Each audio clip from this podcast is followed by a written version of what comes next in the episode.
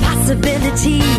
The Palace Theater, your palace, your place. Welcome to the Palace Theater's Broadway Buzz, presented by Webster Bank. The Palace Theater is located in Waterbury, Connecticut.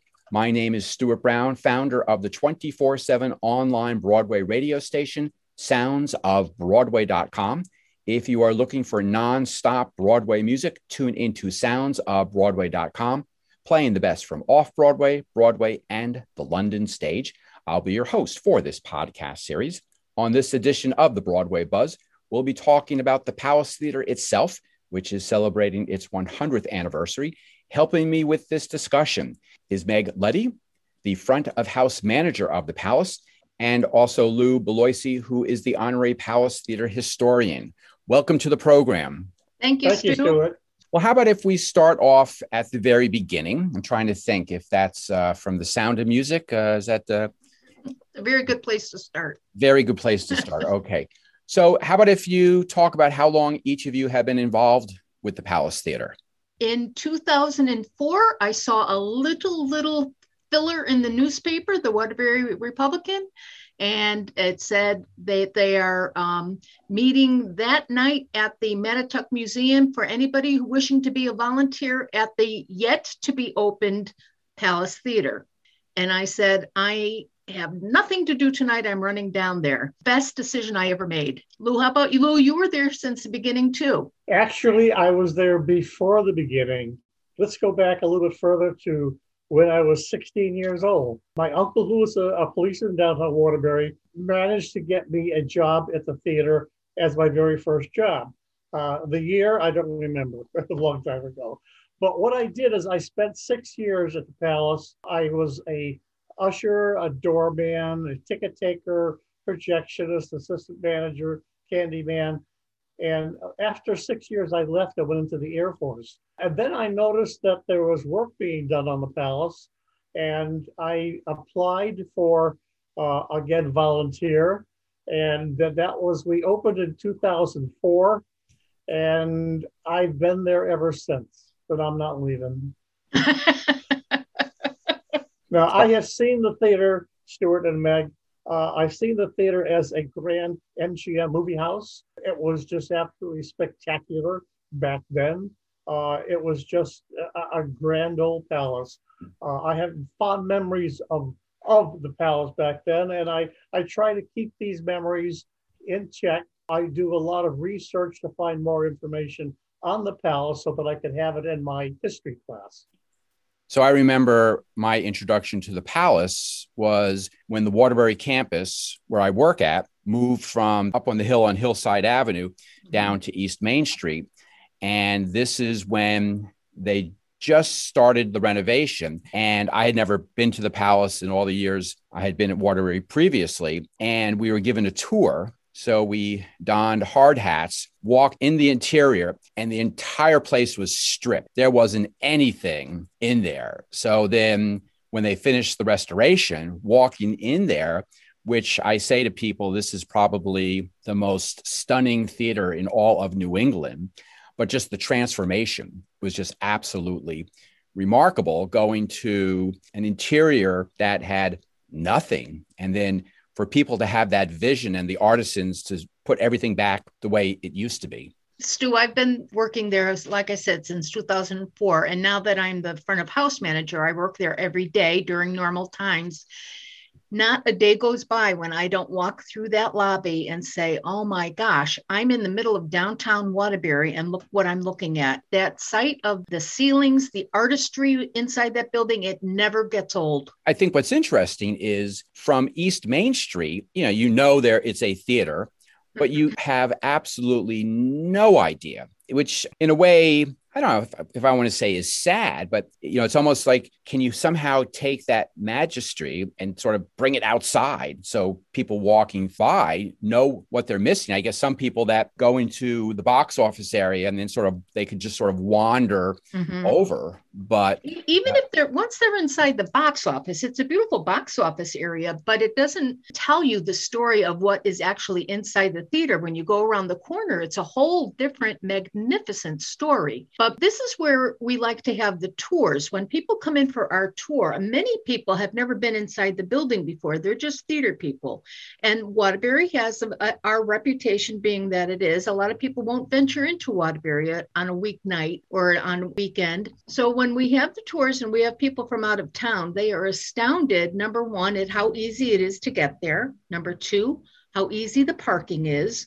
And number three what a stunning theater we have. And you know I, i'm a theater geek of, of sorts and i go to broadway quite often when broadway is alive I don't think there's any theater in New York that I have been in that is it comes near the beauty of what I work in every day. So when people come in from out of town or they've never been there before, it is such a joy for us to introduce them to this building. let's get back to that in a second because Lou, I know as the historian and the person who knows probably the most about the palace, can you talk a little bit about the architecture and the architects that conceived and designed the building? Well, first of all, let me explain the if, if Sylvester Poli were able to walk into the theater today, he more than likely wouldn't recognize it. The restoration is gorgeous. And as the architects would say, it's typical of the color palettes of the 1920s. However, it does not represent the theater when Sylvester had it. Sylvester Poli loved dark colors. So the walls were draped in grays and browns and black silk ceilings and side walls were painted black. It was more or less like a mausoleum inside. Now, he changed the interior of that theater several times. It actually was done when he opened in 22, again in thir- 1934.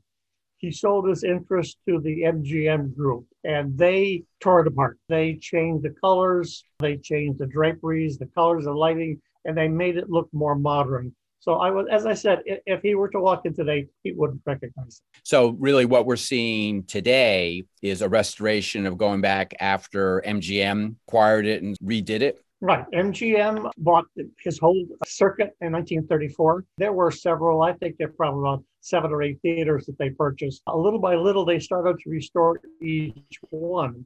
And uh, when they did ours, they- placed the marquee. There has been five marquees on the theater. Uh, and then they just gutted the interior and put a new interior in, typical of what a theater would look like in the 1930s. And when we talk theater, are we talking primarily movie palace theaters or were there also standalone entertainers? Were there theatrical productions? actually not not many theatrical uh, productions. When Sylvester opened the theater, it was opened as a uh, a performing venue. When MGM purchased it, it was mainly just movies. There very seldom was ever a stage show. It was basically a movie theater and a grand movie theater at all. But when you went to the movies, when it was an MGM theater, you had to spend five or six hours in there because that's how much it took to go through all the movies. I'm curious because obviously nowadays, when you go to the movies, you're lucky if the screen is the size of your computer. They're so small. And the screen must have been gigantic. And I'm just thinking, what were some of the, I guess, classic, maybe MGM movies that were shown there that really became such an event because it was such a big screen? Well, actually, the screen was about 35 feet wide by about uh, 25 feet high. What we did back then is you would go to the movies at one o'clock, and on the screen would come Movie Tone News, which was two week old uh, news. And after Movie Tone News, you would have a few cartoons, and then the co feature would come on. And usually the co feature was a very bad B movie. Co feature was on for an hour and a half. Co feature went off, and, and then on came cartoons, serials like Lash LaRue, Hopalong Cassidy. Then the feature would start. And then at the end of the feature, we would have trailers. Now, you call them previews, but they're actually trailers because they were at the end of the show. So let's say you went in at one o'clock, you were now getting out about 5.30 or six o'clock. Now, something of interest with the theater, and I've not seen it on any other theater, there was an enormous clock on top of the uh, box office made by the Lux Clock Company in Waterbury. Uh, it was a large green enameled one, probably about three feet in diameter. It had two hour hands on it. Uh, one was for the correct time, and the other one is if you went in at one o'clock, the clock would say 5:15. So you had the current time and actually the time that you were getting out. The reason for that, a lot of mothers took their children, dropped them off at the theaters, and looked at the clock and say, "Okay, we're going to meet you here at 5:30." That's a great way to uh, babysit. I'm, I'm, sure a lot of mothers in, in today's world would love to be able to say, I'm dropping you off. I'll see, I'll see you later. now, Meg, you work with the ambassador program. Can you tell us a little bit about that and how that sort of sinks in with the maybe the history or tours of some of the things that, that Lou has talked about? Sure. Our ambassador program is the tour program that we have at the Palace. All the tour guides are called ambassadors. And uh, we have, I'm not even sure how many we have right now, maybe 10. And they are given a quote unquote script to learn before they actually do their own tours. But what would they do is they'll go on tours and shadow a seasoned tour guide for as long as they want until they feel comfortable to give their own tour. So the more they hear the history and they hear the tour, they're more they're going to know the tour. And what I find so interesting about this program and these tour guides is everybody gives a different tour. If we have 10 tour guides, it's 10 different tours you're going on. If we have 30 tour guides, it's 30 different tours you're going on. You know, somebody is really into history and they bring up more of the history. Some people are into the architecture. I'm into the gossip of the theater. So that's my tour. It's it, everybody is different. So when people come on a tour, I say, You've not seen the all of the tour. You have to come again and again and again, and you pick up different things. And I, even me, Lou, correct me if I'm wrong. Me as a tour guide, I bring up different things. I don't give the same tour twice. So if you come to my tour this week, it's going to be a different tour that you're going to see next week. It's a wonderful, wonderful way to get into the theater. You go backstage, you see all the the um, dressing rooms. You get to stand on the stage and see, really see the, the theater in a different way with new eyes. And it's $5 to go on this tour. And it is a really smart $5 to pay if I understand the the wing space, so if you're in the audience looking out the wing space being the sides, is the largest in New England. Lou, is that correct? That that I say that on my tour. It's one of the largest in New England. I believe it is probably the second largest. I'm not quite sure. I heard that comment back a while ago.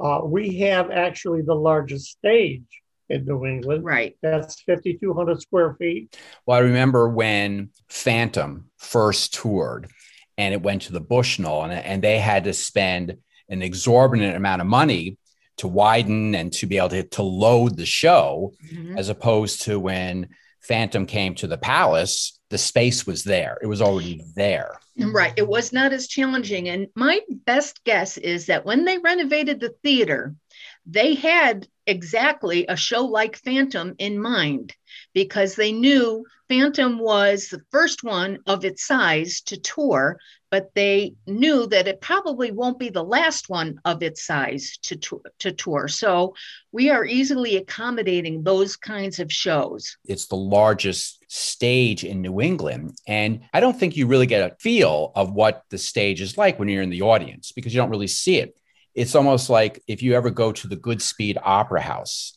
mm-hmm. and you stand on that stage, it is the size of a postage stamp. Absolutely. You have no idea how they ever do a show. And I, I mean, and Goodspeed does incredible shows, and it's on a nothing stage. So I think it really is, like you said, a great value, you know, for the five dollars just to stand on the stage to look at how deep it is, how wide it is, to get that flavor of this is what a large presenting house can be like. And I think our stage rivals many of the New York City stages on Broadway. When they construct sets, they're in little alleys constructing sets and bringing them into the theater. We don't construct sets, we are not a production house, but we have a huge loading dock and a huge loading area so that the shows that are loading into our theater have a really easy time. And that's why the traveling companies love coming to the palace. We make it easy for them. We're going to take a quick break and then we're going to come back and talk more about the Palace Theater, its history, and also about the 100th anniversary celebration and what might be happening with that. So please stay tuned. Where can you hear the best music from off Broadway, Broadway, and the London stage? The answer soundsofbroadway.com, your 24 7 online Broadway music radio station. Listen to selections from well known, popular, and more obscure musicals from the most diverse playlists anywhere. That's soundsofbroadway.com. Let's go on with the show. We're all living through an unusual time together, but each one of us is dealing with it differently. Webster Bank is here to help you move forward at whatever pace is right for you. Whether you're taking small steps or big, bold ones. Whether you're refocusing on your future, re energizing your business, or reconnecting with everyone you love, Webster will help you take your next steps on your time. We're back with the Broadway Buzz. My name is Stuart Brown, and my guests today are Meg Luddy, who is the front of house manager at the Palace Theater, and Lou Beloisi, who is the honorary Palace Theater historian. And we're talking about the Palace Theater, and there is really so much to talk about. And unfortunately, you know, I think when you talk about the Palace Theater, and we really did this a lot before the break, it's so visual. And this is an audio presentation, so it's kind of hard to get the flavor of the visual. I think for people that have been there since the reopening, they know exactly what we're talking about. But for people that might not know, and this might really spark their interest, and I've had Frank on a couple of times, and the upcoming Broadway series is very extensive this year. So this might prod people into maybe not only going to a tour, but saying, okay, I know there are all these great Broadway shows. Let's go to one, two, three, and of course, there are uh, many other types of uh, events that happen at the Palace Theater. So, how about if we talk maybe a little bit about the 100th anniversary and things that are happening, maybe from a historical standpoint? Lou, is there something that you can bring to that topic? Well, there's no time capsule as such that I'm aware of, but the palace staff is working on a grand celebration for the 100th anniversary, which is going to consist of various shows. We're going to be doing some more slide work. And the other details I really don't have too much about. But as far as the building itself, it's in gorgeous shape and it will be for the next 100 years. Meg, anything from your uh, your area, or is it just to anticipate the thousands of people that are going to be coming for tours? I'm always quick to cheer on the tours and the tour guides that we have. It's a pet project of mine. I do also want to put a plug in for if anybody is ever interested in being a volunteer at the Palace Theater. We have a fabulous volunteer program, which I'm in charge of. And they are a second family to me, these volunteers, and they are second family to each other. We have about 180 right now we need a ton more for the next season 21 22 season the season is that big and I'm getting a little nervous that I'm not going to have enough ushers. So, if anybody would like to um, volunteer at the palace and see these wonderful shows for free, you can log on to palacetheaterct.org and go to About Us and scroll down to volunteers, and all the information is there. And you could be in on the, our 100th anniversary season. And I think that's something that a lot of people don't always realize that this is something that it's kind of you can kill two birds with one stone. I can volunteer and help out there. And oh, by the way, the show's starting. Let me have a seat. Again, something worthwhile, especially like you said, because it, it is the the anniversary that is is coming up. Yes, if you've ever been thinking about volunteering, this is the season to do it. Can you talk about any personal stories that you have with the Palace Theater. I know, Meg, you said, I guess you really became involved around that 2004 when you saw that blurb mm-hmm. in the mm-hmm. paper. So is that really when you started, or, or were there some previous involvements? Oh, I I grew up in Waterbury. I love the city of Waterbury and I love movies and my love of movies I think was born in the Palace Theater because I was one of those kids that was dropped off in front of the theater to go in and watch a, a Disney movie and my mother would pick me up 2 hours later. My first memory of the Palace Theater is going to see 101 Dalmatians. So I don't know what year that was, but I was young and I believe that was the, the first movie I saw there. So all my young, young years, it was movies. Teenage years, it was concerts. And by that time, this is in the 70s now, and by that time, the theater was in horrible disrepair. And I always tell the story of one concert that I went to see. I was up in the uh, upper mezzanine, which is the tippity top, and my seat had no seat to it. I could lean against the back of the seat because the back was there, but the seat was not there. And there were, you know, pigeons, and I was hoping they were pigeons flying around, and um, it, it was in horrible disrepair. But you could still see a glimpse of the beauty that was in the theater. It was still, it still it was still magnificent, even though it was falling apart around us. Do you remember any of the artists that you saw?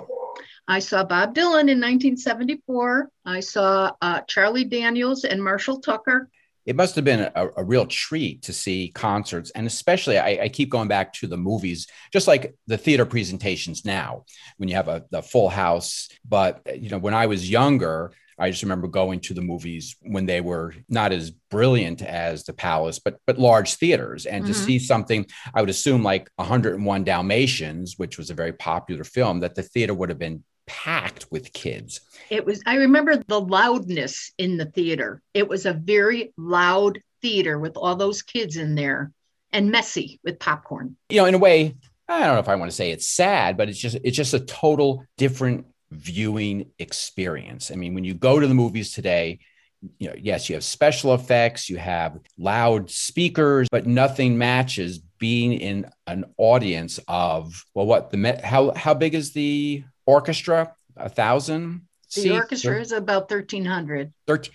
I mean, yeah. if you're even if there's there's only 800 people in there, and you yeah. and you hear all this ruckus above you in the mezzanine, totally changes the viewing experience, and people just don't get that now. No, no. Now the special effects are on the screen. Back then, the special effects were in the theater. Was in the theater. Sometimes up in the mezzanine was the special effects, but. they Lou, got you... to name those special effects. uh, if if I could put my two cents worth in, yes. During the 70s and early 80s, any rock group that was a rock group was at the theater. When I first started with the theater back in 2004, I started a web page. So if if people are interested, they can go to the Palace's website about us history, and then there's a link to my site.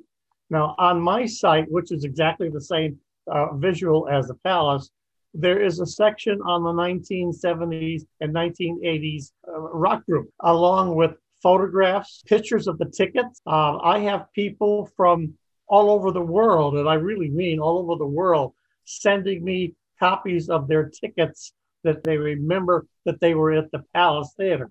Uh, you have Freddie Mercury, who was at the theater actually three times. On his second visit, he introduced the world to Bohemian Rhapsody from our stage, which is a, a really a great plus. Yeah, I'd like to speak about our history class. Probably around 2006, 2007, Frank came to me and, and asked if I'd be interested in doing a history class. And I told him that I would.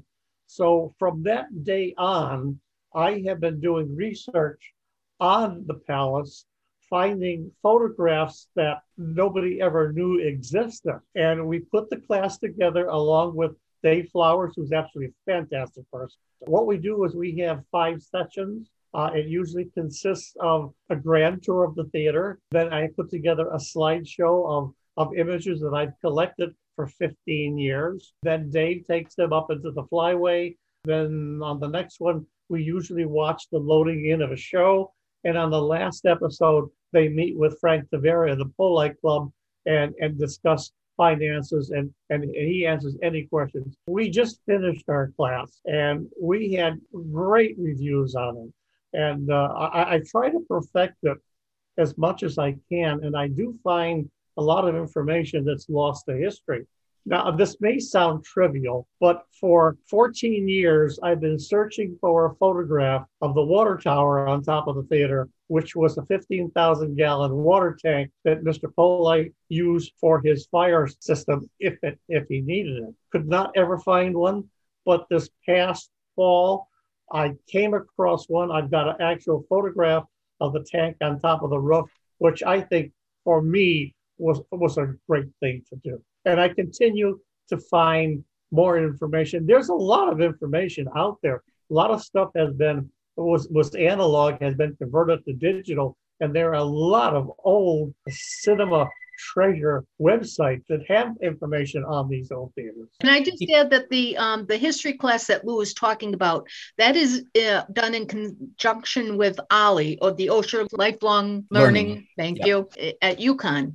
So if you would like to go to Lou's class, you would register through UConn, and it is a very in-depth class on the history of the palace. So if you go on it, one of our regular tours, our monthly tours, you get an hour, hour and an hour and 15 minute or so tour. Go to Lou's class, you get six weeks worth of information. And people have taken it time and time again let me give you the information about how to, to to do that. So, like I said, I work at UConn, and OLLI mm-hmm. is an absolutely fantastic program. It's a lifelong learning program. And I've actually taught in that program. So you simply go to OLLI, and that's O L L I for Osher Lifelong Learning Institute dot uconn u-c-o-n-n dot edu right to their homepage. And right on their homepage right now is the catalog for the summer. So they'll have that they'll have it for the fall. I would highly recommend going to that because you can get to Lou's class. And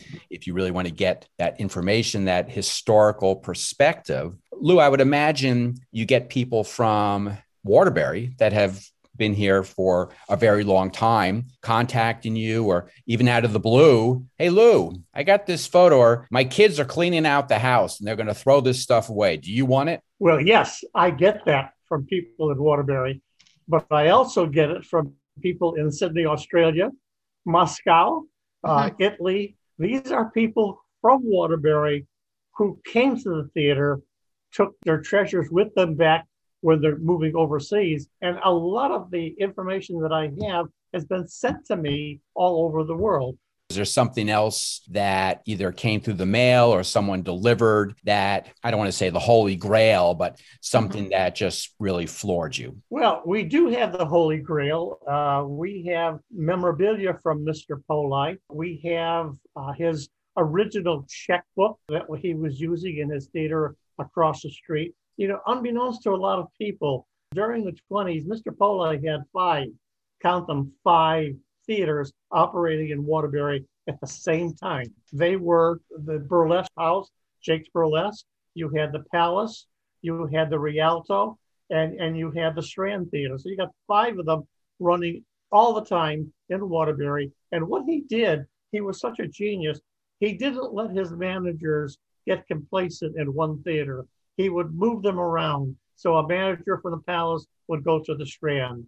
So during that period, and if you look at the old maps of Waterbury, East Main Street was called Broadway. So he brought shows into the theater to perfect their technique, and then they moved on into New York. And I'm assuming none of those theaters exist today except for the Palace. Nothing left, no, just the Palace. Now, which is quite interesting, back in, in, in the, the late 20s and early 30s in Waterbury, you didn't have television, obviously, but if you wanted to go to the movies, you walk out your front door within 20 minutes, you're in the theater. There probably will well over 125 movie theaters operating in Waterbury at the same time in every little neighborhood. But That's, how lucky are we that the Palace Theater still stands? Exactly. I, I got to believe that the, the Palace was the prettiest and the most ornate of all the theaters that were here, and maybe probably one of the biggest, Lou.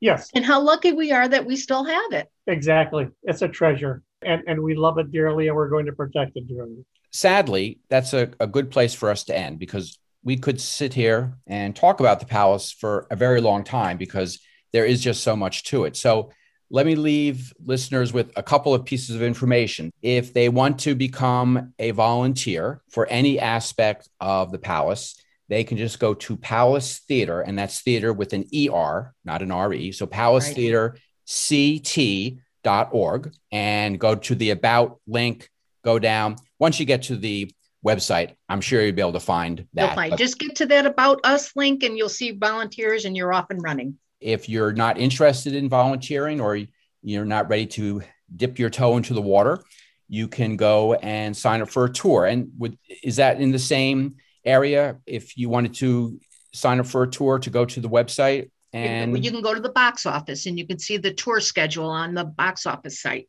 the main thing is Palace Theater, ct.org. Right. Spend a few minutes. And then if you're interested in the history of the Palace Theater, that class, if you go to the OLLI website, and that is O-L-L-I dot UConn, U-C-O-N-N dot edu, and you can get information. Is is that course offered every semester, Lou, or is it just every so often? It's twice a year, Stu. It's in the springtime, usually around middle of March, and then again in the fall. This coming class is going to be a complete class with us participating in the load-in of a, of a show. The past class was only four weeks. We're now going back to five weeks. So it's twice a year.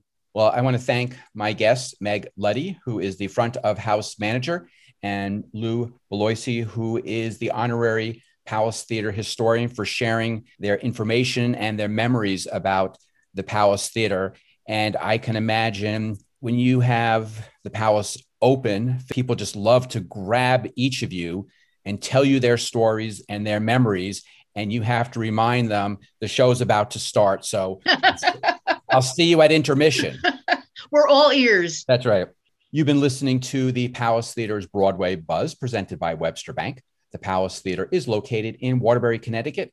My name is Stuart Brown, founder of the 24 7 online Broadway radio station, soundsofbroadway.com.